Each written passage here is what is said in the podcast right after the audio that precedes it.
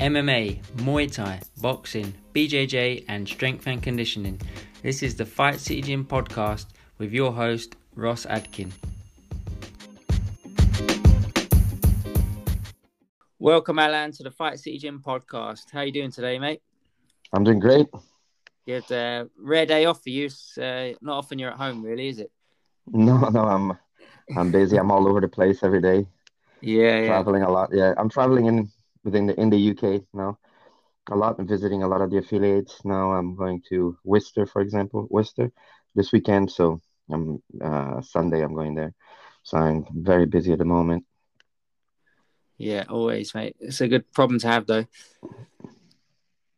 Okay, so can you uh, tell us a little bit about yourself? You know, your life growing up and how you got to the point where you are now. Uh, well, I started in. Uh, I I really never was really into martial arts that much when I was growing up. Actually, jiu-jitsu didn't come in my hometown in Brazil, in the northeast of Brazil, until it came in to Europe as well and to US because it was the Brazilian Jiu-Jitsu and Vale Tudo, which then became MMA, was very. It was a thing only in Rio de Janeiro mainly, in in the nineties. It wasn't really. We didn't have that many schools, or I didn't know of any school in the early nineties of in Brazilian Jiu-Jitsu in my hometown, until Royce Gracie competed in the UFC, and and then it was a big boom, and suddenly the Jiu-Jitsu club starting to appear and and that's really when everything kicked off, and it kicked off for me as well. Um, but prior to that, I was pretty much doing, uh, you know, playing a lot of football. You know, we live in a. I used to live in uh, the coast in Brazil, so it, it was just a few minutes from the beach, so it, it had a very strong beach culture. Uh, it was the early '90s as well; they had a different mentality as well. So, you know, um, a lot of street fights were like it was very open. Like it wasn't it wasn't uh let's put it that way. It was never like police was never involved in street fights or anything like that. It was just very casual. Uh, it's just it's part of the culture back in the day and how it was, and that's how it is. You know, I guess like England in the early '90s as well, East London, it must have been like that too. Um, uh, and we pretty much, you know, there was just pretty much if it was pretty much street fight, really. not, not much martial art. I did some boxing classes with my uncle. You know, a few boxing session classes with my uncle, and then is when uh, I uh, watched that UFC, and we were not sure if that was actually real or not. You know, when I first watched it, and um, we went to a jiu-jitsu academy not far from the beach where we were and it, it was run by this uh, former pro surfer. He used to be a top surfer in Brazil, and he had a he suddenly appeared in um, with a jiu-jitsu academy at the right time, and we all went there. And I remember walking in there, and I'm looking at the class, and I'm thinking, uh, "There's not much punches. I don't I don't understand what's going on." Um, and then I straight in jumped in on the mats and I sparred and I got tapped about 20 times and from then on I got hooked, you know. Yeah. Yeah, interesting because um, everyone thinks of Brazil here and just thinks, you know, BJJ's been there forever and and it's just that every kid does it and it's everywhere, you know. Uh, interesting, it was only in Rio, really, even in the nineties. That doesn't seem that long ago, really. Yeah, yeah, yeah, exactly. Yeah, it wasn't popular. It was, I have to say, judo was very popular, and actually, jiu-jitsu now killed a bit for judo. I, I believe now a lot more kids do jiu-jitsu than judo. I mean, that's what my friends, I can see from my friends now. And uh, when I went to Rio as well, and in my hometown, I could see a lot more jiu-jitsu academies in every corner. And back in the day, it was a lot of judo academies. There was a boom well before the jiu-jitsu after the movie uh, Karate Kid. Yeah. And but that was very short too. It didn't last long. But the judo was very popular. And then there's another Brazilian martial art which is called capoeira, which yeah. is kind of like a dance and a martial arts, it has music, is more cultural. Uh, it, it was um, it's a uh, you need a lot of agility and uh, you know it's it's it's something it's really good for uh, to increase of agility as well and uh, in um, martial arts. I think it's it's something that is good if you do Thai boxing, if you do jiu-jitsu, it will increase your um, your agility. So I think it's it's a good martial art to practice uh, for me as an extra. But um, I would say, even though I have a lot of friends that do capoeira, I wouldn't say that it's a, like a proper martial art like uh, like jiu-jitsu or like uh, Thai boxing. You know? Yeah, yeah. Because it's a lot. It's very choreographed. You actually don't spar in capoeira. Yeah, wasn't that um? Didn't that originate in the prisons? Wasn't that from that? Yeah, that was in uh, no, that was in uh, in Brazil in the um 1800s and in Brazil there was a uh, the slaves in Brazil who came from Angola and in Africa they went to from to Brazil to work there and then uh, they were trying to work on self defense against the uh, the colonialists, you know, and um, the uh, they every time they practice a the kick or a punch, the the the the rulers there they would say um, you can't do this, and then they'll lock them up. So they were actually disguising that and acting like they were doing uh, a dance and playing music, but they were actually practicing martial arts without them realizing it. So this is how it originated from. Ah, interesting. Mm. Um, so what about BJJ? What about the origins of BJJ? Because uh, obviously it develops from another martial arts, and you know why is it so different? What what makes it so different from what from where it started? You know the, the martial art that it came from originally. Yeah, I think the the thing about BJJ is um, I don't think today today in 2021 if you walk into Fight City for example and you train jiu-jitsu quote unquote you're not really doing jiu-jitsu you're doing mixed grappling arts whatever it worked in grappling in let's say sambo or catch wrestling or judo whatever it work in every single martial art it's incorporated in jiu-jitsu. Okay. So yeah. it's every single martial art in grappling is what we do today and that's the that's how what the grappling evolved so i would say we actually do more grappling than actually the actual jiu-jitsu that they used to do in the 1930s or you know so uh, the, the the I would say the origin it was a bit different for the origin of jiu-jitsu in the UK, which they call now traditional jiu-jitsu, which is not really a traditional jiu-jitsu from Japan. It's a jiu-jitsu just made here in the in the UK. Um, there's a lot of associations of that jiu-jitsu, but it's more church halls instead of gyms, you know. Um, yeah. Yeah, for sure. Yeah. So, like BJJ, how how good is it for self defense? Because obviously, that's something a lot of people get into it for, or, or or get or know know about it for the first time. And and so, how long would it take the average person to go from complete beginner to yeah. sort of have some techniques learned that they they could use to look after themselves? Not that they're going to go in win competitions, and nothing like, that, but just to give them an edge over the average, you know, attacker or just someone on, on the street? Yeah, I think uh, jiu-jitsu to me, it's the it's the martial art that every police officer should know here in the UK.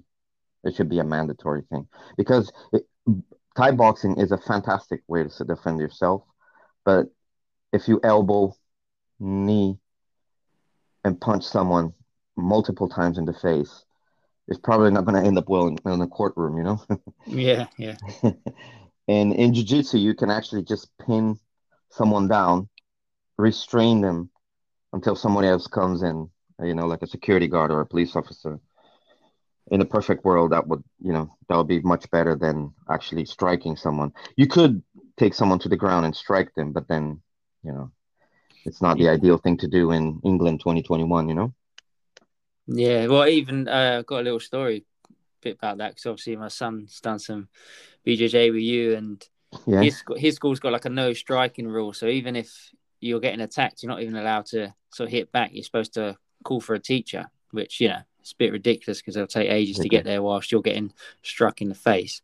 Um, yeah. But my son, he's had to two two occasions. He's used like a takedown, and and then just sat on the kid and he didn't even get in trouble because they didn't even know what he was doing. He just got a mount and just stayed there until the teacher come lifted him off, and the other kid got in sort of trouble because they saw him throw the shots, and uh, they, yeah, they don't even know what BJJ is, so they just yeah, they sort of. Oh wow!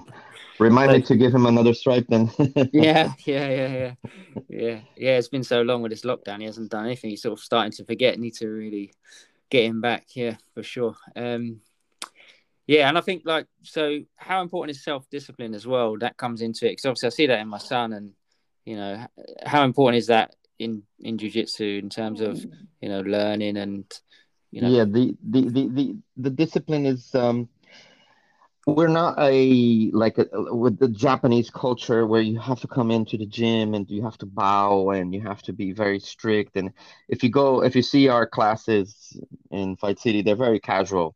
You know some people come in late which you know they have jobs and you come to the gym a bit late it's fine. And you know everybody just shake hands and there's a, a, a it's very friendly environment. It's not like an uptight environment. However if you want to do this you need to learn how to get beaten up in jiu-jitsu. If you want to do jiu-jitsu you need to learn how to get smashed. That's the number one thing. If you cannot get smashed that means you can't really do this for a long time or you, you wouldn't survive three months which is which is what i think that's that's how long it takes to um, defend yourself really. You can use jiu-jitsu in a street scenario to defend yourself. It will take you about three months to pick up. And uh, the discipline is is pretty much that. You gotta make sure you show up in the gym even if you have your neck is hurting say your ankle hurts. And we got members in fight city. One of my students, Honey, she hurt her ankle like pretty bad, but she carries on training, you know, and this is self discipline. This is all I never tell her that she needs to come. I never force anyone to come to the gym, obviously, when they're injured, but they choose to do that because they're self disciplined, you know. So yeah, it's a it's a very personal thing as well because I don't want to inflict on anyone and force them to come to my jiu-jitsu class, which is, you know, I mean, it wouldn't work that way as well. Um, but a, a lot of the members, I would say 99.9 of the members that we have training jiu-jitsu there are they're very well self-disciplined, you know? Yeah. Yeah. So how, how different does that look to say like Brazil now? Because you know, get this image of Brazil where it's like they produce these sort of monsters in obviously MMA and that. So yeah, this image of like it's super strict and you know the no coaches the opposite. No, no, no, no. No, it depends on the gyms. You know, there there are some gyms that they do a little, uh, they're a bit more crazy. But I'm gonna tell my example of my gym that I used to train in Brazil with my coach, who's still my coach today, uh, Zé Radiola. You know, um, he, um, it's the it's like I said, it's the beach culture. It's this is the beach culture and being casual is what it helped jiu-jitsu to be what it is today. Because if you, for example, see judo, there are a number of techniques now that are banned in judo that they're not allowed to uh, anymore. You're not allowed to use anymore, like single leg, like gra- leg grabs, uh, submissions, and so the more you limit the sport you practice, the you know the more difficult the progression is, the evolution of the sport is. So in jiu-jitsu, for example, because it was so casual, and there was like a, no real government body, whatever anybody brought said, "Oh, I saw just this knee bar from. Oh, okay, it works. Yeah, he tapped so and so with a knee bar. He tapped so and so with this kind of strangulation or a neck crank, and it was just so open that every single technique was allowed to be used in that scenario in Brazil. So when it came to U- US, to the US, for example, and to Europe, it was even adapted even more to the techniques that people were picking up from wrestling or from or the grappling sports. And now it is what it is today. You know, it's like um, if you see any other martial art that has a technique that we don't use and it works, the next day is incorporated in my class. This is how it is, you know. It's whatever works we use. Yeah, that's a great thing about BJJ. So open, uh, it's like an open market. The evolution is so quick, I think, because of that. You know, it's great. Yeah. It's great. Um, so obviously you mentioned judo there. So uh, one of the things is with judo is obviously it's in the Olympics, so they they want it to look good on TV, don't they? It's become more of a sort of spectator sport and less, maybe less sort of brutal. Um, so, would you like to see BJJ in the Olympics, or do you think it could end up watering it down in that way? I think, Yeah, I think it'll water it down, like um, like they did with judo. You know, Yeah, um, with a lot of rules and a lot of like uh, uptight people deciding uh, how it will be work on television. I don't think it would work because a black belt match is 10 minutes, Yeah. you know. It's 10 minute match so you can get a submission. Um, and a lot of these submission only tournaments, they they're they don't have a government body. They don't have a standard rule um, for your submission only. For example, if you got a show here in Polaris and you got another show in the US, they they don't have the same rules, you know. yeah, yeah, They don't have the same rule set as well, how to win the tournament. Some like Eddie Bravo's EBI is called EBI in the US is has a, a different rule set than the ones in in the UK. So it's I, I don't see it really going anywhere in the in the Olympics. I don't think it will be accepted in the Olympics. And if you see the jiu-jitsu jiu-jitsu is most jiu-jitsu uh, academies are not run in church halls. They actually have an open academy, which you don't see that in judo. And that means that the judo coaches, they cannot be professionals like myself. That's all I do. I'm a full-time jiu-jitsu coach and I, I allow myself to make a living out of that. And but a lot of the judo, I don't even know. I mean, maybe someone knows that is listening to, but I don't know one judo coach that makes a living out of just purely judo and doesn't have to, have to get a side job as security or firefighters or something like that, you know? yeah, for sure, for sure. Mm. So, like, being someone say someone is like a blue belt now or something like that. Like, how realistic is it to sort of become a, a BJJ coach for them to do that as their job, or you know, or or a decent side income? Um, Yeah, that to me, uh, I mean, I produced world champions before in jiu-jitsu in the US, you know, uh, and this is a very proud moment. But to be to me, my the most proud thing that I did with my students is making sure they can make a living out of that out of the sport. So if I know that I have an X amount of students who are making their living out of jiu-jitsu, I know I've done my job right, you yeah, know. So it does take a long time. I have students before or even now who are really keen in teaching, and that's fantastic.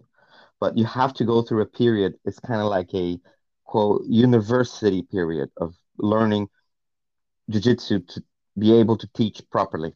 It's something I went through, Sarah went through, Tommy, Tommy Yeep went through. Um, it's going to halls and teaching for two people, going to different scenarios and having to teach classes anywhere. Uh, for example, I went to Whitechapel, set up mats, and teaching a Muslim only class for four people there, um, not getting paid, um, you know, doing a lot of the things for the love of the sport. So once you get your black belt, you went through so many scenarios that you're very comfortable teaching. And this shows in the classes that we teach in Fight City, for example. You know, the, the Jiu-Jitsu is a very popular program because all our instructors, they're really well trained. You know, they they went through through and through. So I would say that if you're a blue belt and you want to teach jiu-jitsu, it's great. There's a market for that. There's an opportunity. I'll give an opportunity for those who work hard, but you got to go through the grind, you know. yeah, You have, yeah, you have to work. You have to do a lot of things. Like when I remember when I was a blue belt and my instructor said, "Hey, Alan, can you cover the class this weekend, please? Because you know I'm away for a seminar or something." And I was, I felt super proud. I would never consider charging my instructor. You know, saying, "Oh, actually, you need to pay me for you know the class or something like that." So if your first focus, your main focus is money and not actually the the the love of the sport, then I would say you won't go very far obviously you need to get paid you need but that's when that will come once you're a professional once you're a brown or a black belt then you're going to start earning obviously but i think in the beginning you sh- your priority should be learning jiu-jitsu and uh, and making sure everything you do you do it because you're passionate about the sport yeah, for sure. Yeah, there's a lot of good people out there, so that you're going to be competing against. So, um, yeah, if you haven't got that, you, that you won't uh, you won't get ahead of them yeah sure. you see in fight city for example there's a, a lot of other gyms nearby and uh, the, the, there's a few differences that we brought to the table that you know, uh, in my opinion, uh, most of the gyms around they don't have, you know. So, for example, at any day or any point, you walk into my class or Leon's class in Thai boxing, and pretty much every single person is going to be friendly. Every single coach. I mean, I, I like the fact that what somebody's walking around on the mats, they're looking at my class, and I, I go out there and say, "Hey, bro, you you interested in jiu-jitsu? You like jiu-jitsu? And i never seen that in the other gyms nearby. I've seen that somebody's walking down and they look at you and they're like oh what is this guy looking at? You know kind of like that's the feeling. Yeah. Uh, the other thing is the quality that we bring in because we went through that period of not being you know just having our main main focus was the love of the sport. We bring that that passion to you know the students. You see everybody there's not just a team as jiu-jitsu there's a community. You see a lot of our members they go out they you know jiu-jitsu is perfect as well for that to have make friends in this kind of environment. So if you come to fight city for sure you know um, maybe the first month obviously everybody gets shy and you know it's a bit quiet. But if you start engaging with people then you realize you make a lot of friends there as well you know see a lot of our members we go out and weekends and you know they do barbecues as well and do stuff like that we're gonna we're planning on doing a football game as well again this year. We did a football game last year. We're doing another football game with the Fight City members this year, so with barbecues and stuff. So uh, it, it, it, brings a, a, a, very good environment, which is you know a bit a diff, our differential with a lot of other um, some of the other places that I've seen before. And yeah. Uh, yeah, and that's very important. Not only it's everyone is friendly, but the quality of the the the, the martial art you, you're learning like it's a high level. You can see our members in fight city. We got a lot of guys that are uh, like james prince one of my students. He's um you know he's a businessman. He travels all over the world. He's a very busy guy. He's a father. He's got a very busy schedule and he still puts time to compete internationally you know he medaled at the europeans in portugal uh, so he's a silver medalist you know um, David Oliver as well. You know, he's um, he works in the city. Uh, it's very very hard job he has um, in IT, and uh, he won the London Open gold medalist. You know, so that shows the the, the quality of our uh, the jiu-jitsu that we bring in. Yeah, for sure. Yeah.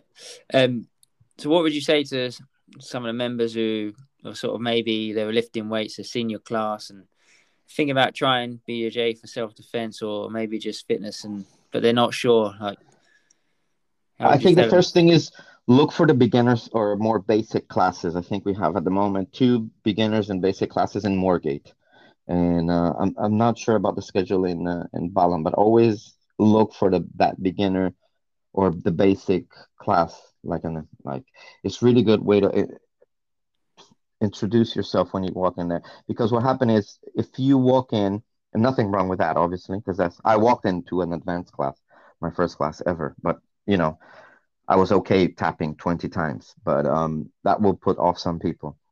But the problem is when you walk into a full-on advanced class where you have 30 people in the class and and you're okay with getting tapped then that's fine but if you want make sure you know what you're doing a little bit of an idea of what you're going to do. Choose always a beginner or a basic class. I think uh, there's a possibility of starting a beginner class as well on a monday evening in Moorgate as well. And uh, that will um, just for complete beginners as well. And that's something we've been doing here in chelmsford as well at my academy in chelmsford. Uh, we have a just a class just for beginners and that's been fantastic. It's working really well. We have a, an environment just for those complete beginners. Step forward for us, making just an environment for them. But you know, if you've done jiu-jitsu in the past and you're doing weights and you feel very strong, you know, and you've been in Fight City for a while, I would say jump in in any class. Like, like we were saying before, you know, like everyone is pretty friendly there. Nobody's going to go and try to, you know, give you a lesson or anything like that, like other gyms I've seen in the past.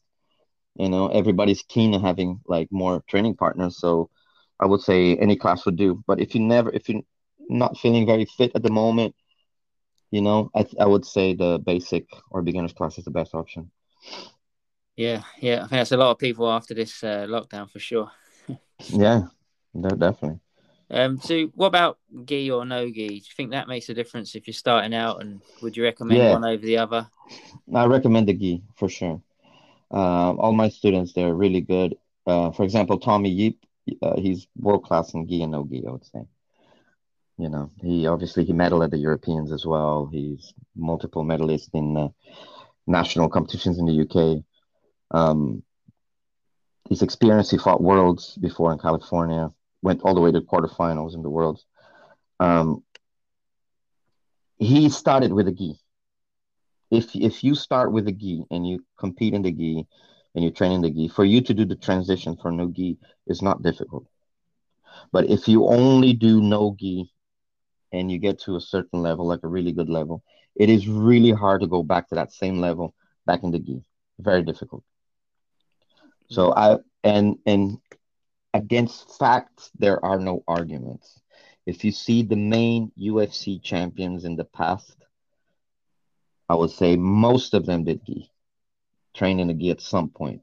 All the best grapplers in ADCC, even if they're not competing in the gi anymore, at a certain level they reach training with the gi. There's a guy that everybody talks about. His name is Gordon Ryan, and he's a no-gi guy, and everybody sees him as a no-gi guy, but a lot of people don't realize that he actually trained all the way in the gi until purple belt. You know, yeah. so it, yeah, I think if you're gonna think about doing grappling, get a gi and start your journey in the gi before it's too late. yeah. So, what's the main differences like technically and?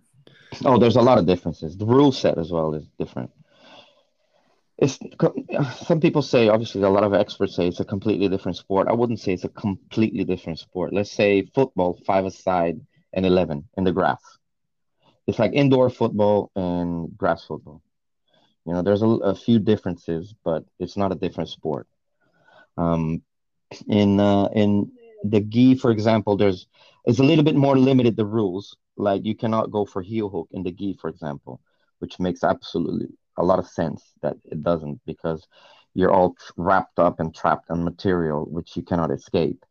So you're gonna just destroy your knee, which would ruin the sport for me if heel hooks were allowed in the gi.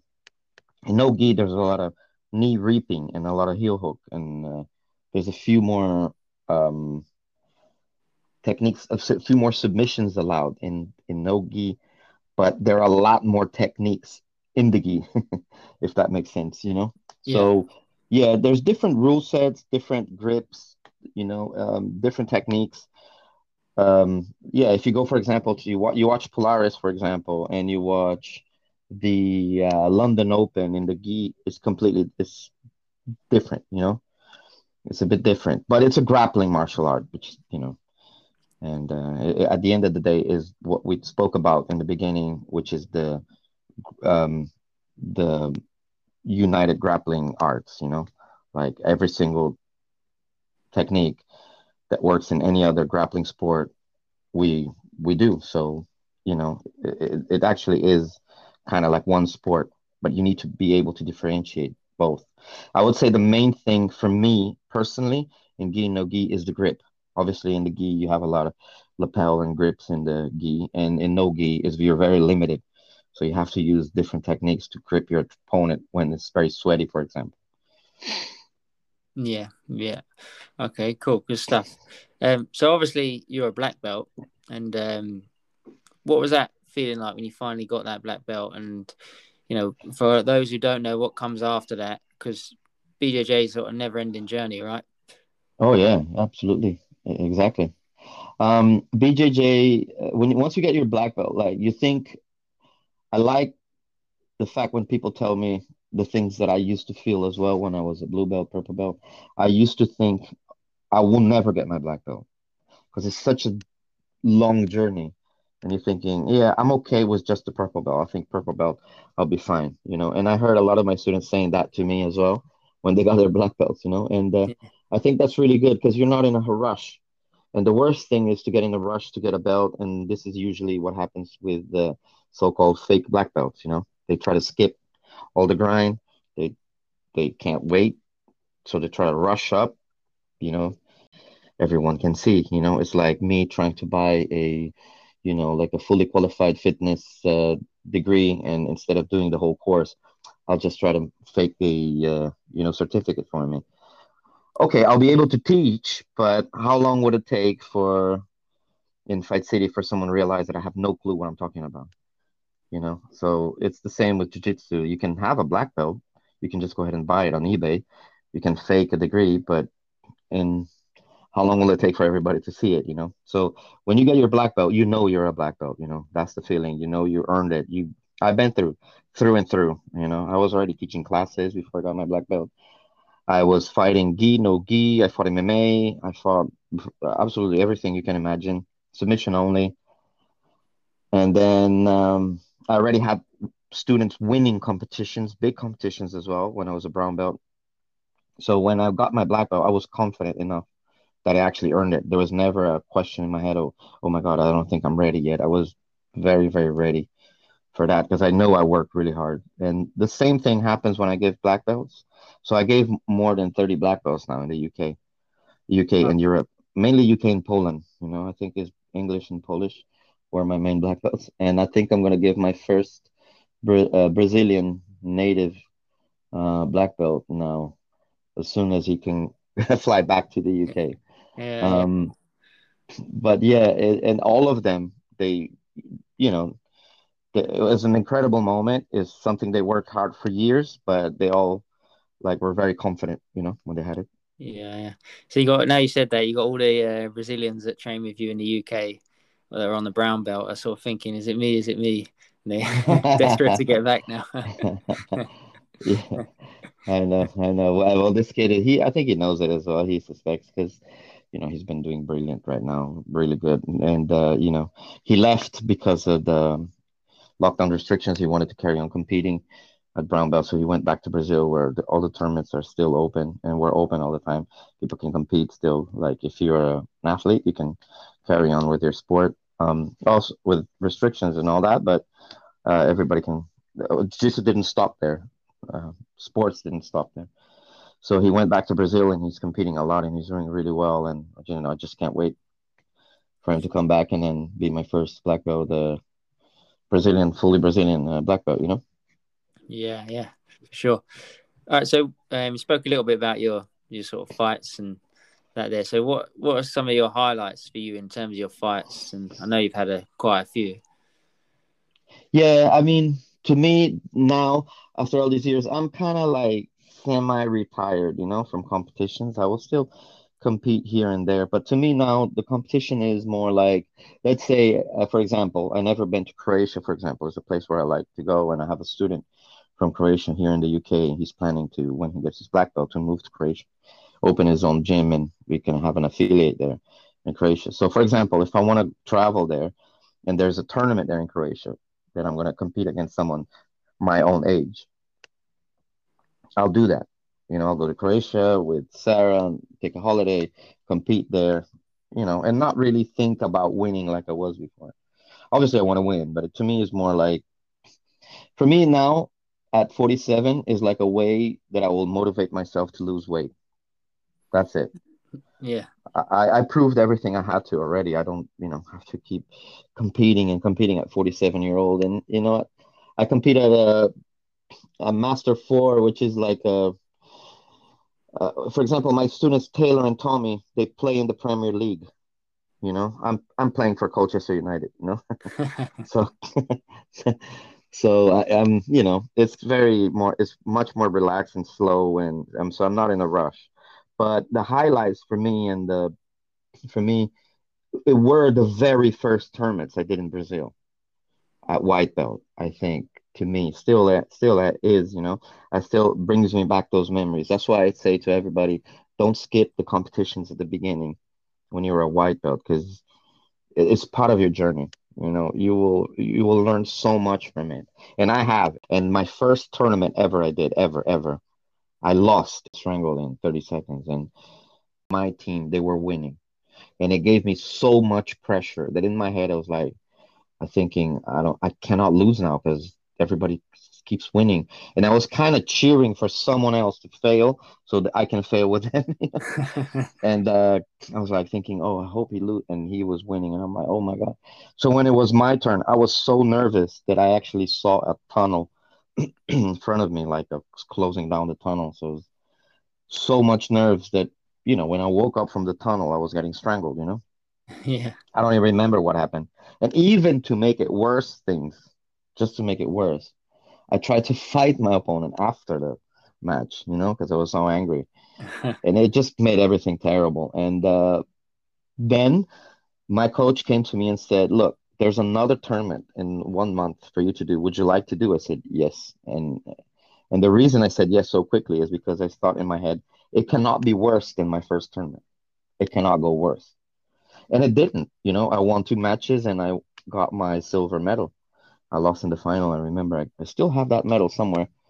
Um, but I it was in 1997, and I got my silver medal. And that medal, when I put it on home, I knew it was. You know, I went through and through to get that silver medal. There's no money in the world that can buy that. You know, so I got smashed my first tournament. I got myself together trained really hard, learned from the mistake and the nerves that I had from the first tournament. The second one, I did much, much better. And, and it's priceless when you're walking around with your medal. And I, I know your son had that as well. Um, walking around with your medal on your chest, right? And yep. everybody congratulating you, saying, hey, well done, well done. There's nothing, I think, that um, is more. Uh, uh, there is a proud moment like that for you. Uh, in that experience in in sports, you know? Yeah. In general. Mm. Yeah, it's definitely un- a universal thing for sure. Yeah. Um, so what's your favorite submission and, and why is it your favorite? Yeah, I think now, I mean, I've been asked that a few times already, but I think now I don't have a favorite submission now. I mean, it's it depends on the time, you know. There's a few things that I'm like I wouldn't say it's a submission right now, but I'm working on a specific guard, which is called a sit-up guard.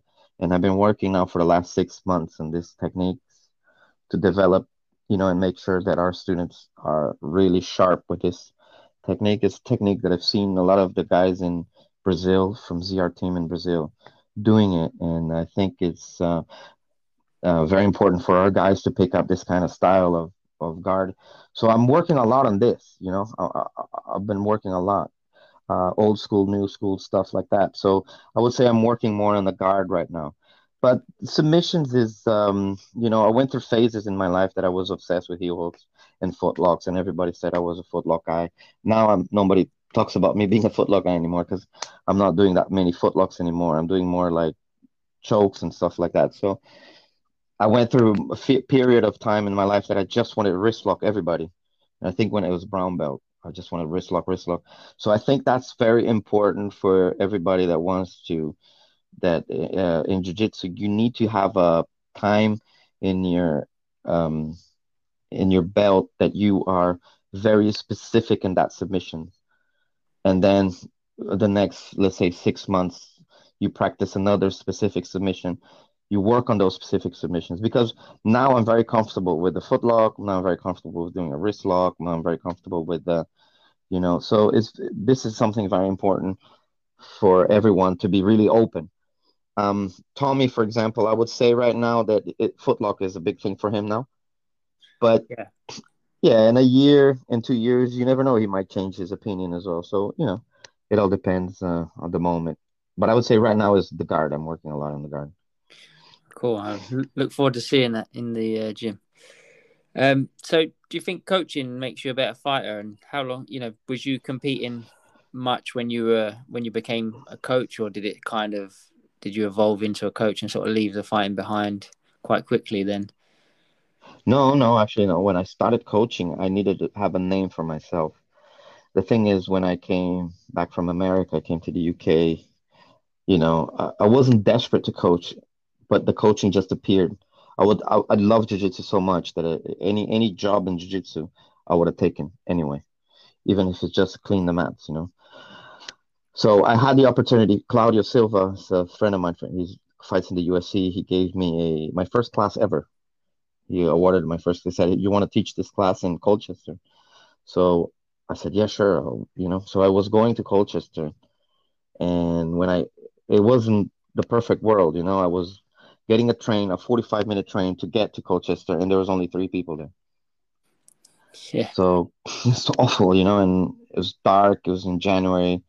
It was snowing, and you know, I used to travel so long to get there, and there's just two people, three people. So obviously, no one knew. No one knew who I was in Essex. No one knew who I was in Colchester. Classes were empty. Sometimes I would show up there, and no one was there, and I felt terrible in getting that money still because I still got paid from coming all the way from London, but I just felt awkward by um you know, by getting there and not having anyone. And uh, I had to compete every weekend. Every time there was a tournament, I was there. Boom, boom, boom, boom, competing. So people knew more about myself, and also I was enjoying a lot of the competition at the time at purple belt and brown belt when I started uh, um, coaching. It was very important for me as well to have that experience. It's very important that my students know that I went through what they're going through. So, you know, if they're really nervous in a tournament, they know I was there too. They know what I'm feeling, so they can speak to me, you know. And, um, you know, it was, and coaching did, you, when you coach someone, let's say someone says, because for example, you guys, you and Manny and are more into kickbox, Thai boxing. So someone says, can you guys do this Thai boxing class? You're going to have to do a research actually before you teach the class like that, right? You got to see a bit more, okay, how to, you know, make sure that what are you're teaching is correct. So that forces you automatically to improve. Because when you're just training, you really don't think that it has to be perfect, the techniques. You just keep doing them. But when someone says, hey, mate, can you teach the class today? You're like, oh, okay. I have to be on the, what am I going to teach? And uh, let's see the technique if it's correct. So you really have to work on that technique in order to teach, and then that's how you become much better as a coach. You know. Yeah, for sure. Um, so you mentioned Claudio Silva there, and um, so jiu-jitsu now is a massive part of MMA. So ever since UFC one and Royce Gracie was tapping guys twice his size.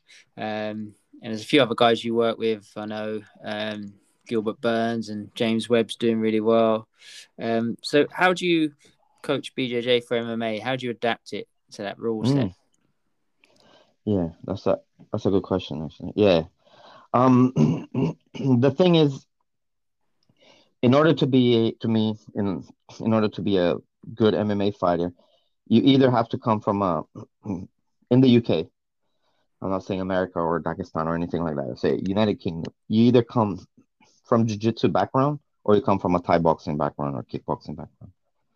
Maybe boxing background, you know, but that striking background or that grappling background. Because uh, for you just to start off with MMA, just MMA without any background, you're going to be very limited of what you do.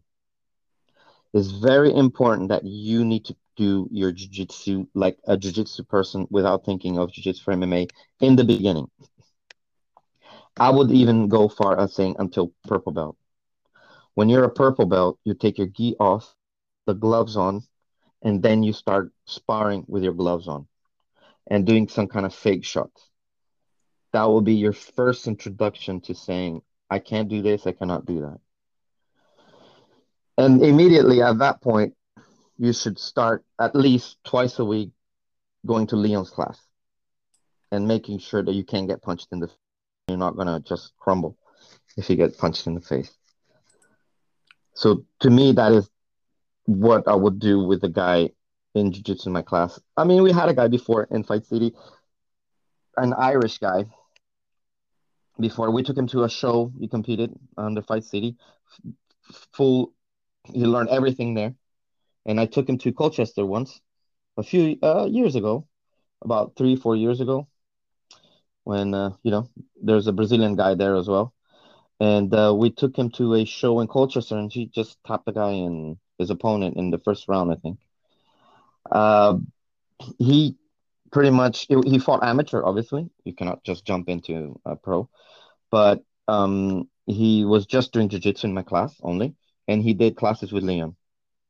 And when he was ready to do MMA, we put the gloves on him, had him do some rounds with a glove on, and he quickly won his match in in the first round.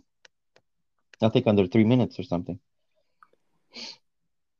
So that will be the journey for you just to do. Uh, if if anybody is interested and listening is interested in uh, doing MMA, is work on your jiu-jitsu a lot and work on your Thai boxing a lot. So so you just trust jiu-jitsu really. You just you know get good at it and yeah, I mean, there is a level where you go then to a high level like UFC, which then you have to be at that point. Um, when you get to the UFC and you pass your first couple of fights, and they're gonna start bringing the the, the, the big dogs to you. At that point, it's gonna look more like a stand-up fight, you know, because it's gonna be extremely hard to take that person down to the ground. Um, you will have to improve your striking a lot at that point, you're a pro and you've been through and through. But if you go to any amateur event in the UK and you sit down and you watch, you're going to see that 90% of the wins are grappling. The, there's a scramble, there's a punch scramble. They grab each other and boom, they go to the ground. The guy that has the better jiu-jitsu wins that match. And I tell you, from 200 shows that I watch in the UK, amateur, and I've been taking students boom.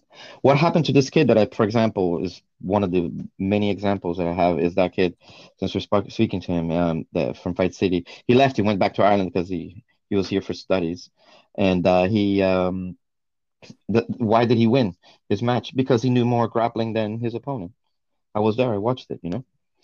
So yeah, it, it, it's very important in the beginning, and it's very important for your training as well to do jiu-jitsu, because if you are on like 40 years old and you're doing MMA at a high level, you cannot just do sparring like like you used to when you were 20 anymore. You're gonna get banged, but you still need to train fighting. You still need to work out. What can you do? You do jiu-jitsu. You're not gonna get injured. Not like you know if you're doing full-on sparring. So it does help a lot still today. You know yeah, for sure. Um, like so that leads nicely into this next question. So, what do you think about sort of BJJ for kids, and what age would you recommend they start? Yeah, BJJ for kids is uh, something I've been teaching for a very long time, including you know your Leo, your son. Yeah. Right. Um, he uh, uh, the BJJ for kids, as you know and everybody knows, is really important for a kid. Self defense, confidence, the kid will learn how to lose as well, which is so important that you know how to lose and you come back from that. You know, because life, when you grow up, there's so many disappointments and things you need to deal with. And I'm sure Jiu-Jitsu helped all my students because you see all the teenagers that started with me. For example, Taylor Pierman, you know, who's a world champion in Jiu-Jitsu. He started with me when he was 13. Um, you see how confident young man he is right now. It's unbelievable. You know, he has his own business with James Webb. Uh, you know, he's got a girlfriend. He's traveling and really happy, very positive. Uh, same. You see Tommy, the same thing. You know, so it's it's really important. At, we already have examples of that already. Of you know, not even being an athlete, but just mm-hmm. training jiu-jitsu. I don't know many of my students who started as a young age and not they're not doing well right now I see the majority of them are doing really well right now. They're so confident, um, very polite young men, you know, and none of them is fighting in the streets. None of them is depressed. They're all like pretty good. So I think it's extremely important for kids to do any form of martial art, especially mm-hmm. jiu-jitsu, because they're gonna learn how to get beaten up, and that's very important. You know, especially for today's age where everything is like um, everything has to be perfect and sanitized and this and that and you know the first push the kid gets in school that's it for him uh, he needs to learn how to deal with that. We, we were children before. You know how children react. Yeah, it's very important. Sure. so anybody's hearing that we got anybody's hearing that and they, they they they're thinking maybe i should bring my kids. We have an excellent kids program in Balham and uh, with thai boxing and jiu-jitsu. And if you can take your kid there is worth it. Yeah, definitely. I've, I've recommended BJJ to so many parents where I've seen their kid and you just you know they're struggling. They're even struggling in uh, like semi-contact sports with the physicality and there's not much physicality at all. They've got no confidence mm-hmm. and they get scared by everything and I've yeah mm-hmm. recommended BJJ to them. Otherwise you just see the kids are going to grow up and they're going to uh, when they're a teenager it's going to be even worse you know? So exactly. it's great it's great for kids. Um, so um, getting back to sort of like um, BJJ as a sport or sport BJJ if you like uh, what what do you think about like people pulling guard? I know it gets a bit of controversy sometimes, but what do you think about that? Yeah, I mean, look, when you start doing jiu-jitsu as like I did, I mean, my first initial thing about learning jiu-jitsu was I needed to learn how to fight. I wanted to learn how to fight. I was thinking about street fights when I started jiu-jitsu. And if you start jiu-jitsu your first 3 months, you're not going to pull guard. You're going to learn self defense, which is you're going to learn how to take someone down. But after that initial thing, after the initial months and that you learn how to take someone down, then it will come the sports jiu-jitsu that like happened with me. I did that transition that I wanted to do. Uh, I wanted to be a competitor. And now this is very important. If you don't want to play the game in the jiu-jitsu tournament, don't take your students. Yeah, because if you take your jiu-jitsu turn in um, your students to a jiu-jitsu tournament thinking it's going to be MMA or a fight thing or or you don't want to pull guard, my suggestion is don't take your student to that tournament. They will get destroyed. Now the guard thing is I wouldn't pull guard obviously in a street fight, but what if I fall down? You know, what if somebody tackles me and I'm on the ground? I need to deal with every single scenario in jiu-jitsu you know like i had cops before that got tackled down and they were had their backs on the floor which i teach a lot is the essex police yeah? and they used the hooks like this the guard to reverse and come on top. And pretty much that saved their life you know so it's very important that you practice your guard. However if you are in a confrontation in the street obviously and somebody's attacking you do not pull guard obviously you know. But um that is the second step for you to learn how to pull guard is when you also have the option of taking someone down and you can also pull guard and you can surprise your opponent as well. And it's very important that you, if you want to be a competitor, you need to do both. You need to be learn how to pull guard and you want to be uh, take your opponent down. And that's if you want to be a competitor. You know. Yeah, yeah, for sure. Um, so can you tell us a little bit about the Fight, City BJJ team, our affiliation, and about that, and any tournaments, anything for the future that's coming up? Yeah, we have tournaments coming back now. Obviously, uh, I, I do believe uh, the restrictions will end now in July. Um, but what I'm seeing, you know, from what I'm reading and talking to people, I do believe so. We got um, all our members that are listening, be prepared.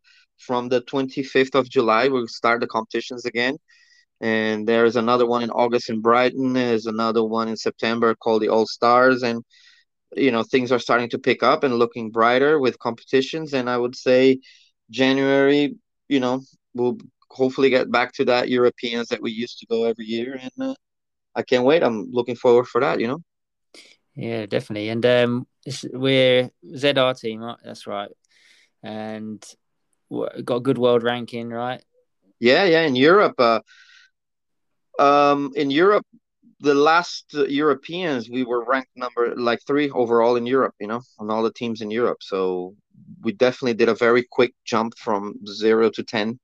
You know, ZR team has only five years, is only five years old, but, you know, we, we go toe to toe with all the Gracie academies and all the big, big academies. So uh, uh, we are, um, you know, we, we, we are, we're up there. We're in the top top three, top two, and in the UK the same. In the UK we're top two, top three at the moment as well.